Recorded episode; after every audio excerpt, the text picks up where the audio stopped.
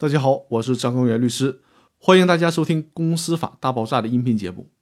今天我们要聊的话题是外资企业权力架构的特别规定。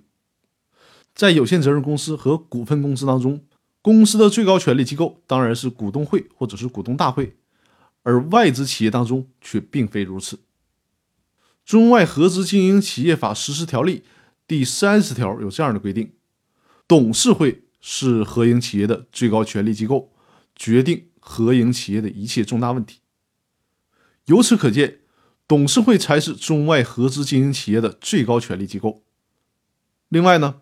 《中外合资经营企业法实施条例》第三十一条当中规定，董事会成员不得少于三人，董事名额的分配由合营各方参照出资比例协商确定，经营各方继续委派可以连任。而根据公司法的第四十五条规定，董事会的任期由公司章程规定，但每届任期不得超过三年。那前者是四年。而有限公司呢是三年，大家要注意区分。《中外合作经营企业法》第十二条当中规定，董事会或者是联合管理机构依照合作企业合同或者是章程的规定，决定合作企业的重大问题。至于股东会和监事会，则是榜上无名。而且，董事会实行一人一票规则和人头多数决规则。那有人可能会问？中外合资经营企业能否设立股东会呢？按照刘俊海教授的观点，认为是不能的，因为在中外合资经营企业法当中，除了规定董事会为当然的公司权力机构之外，并没有预留股东会的权力空间。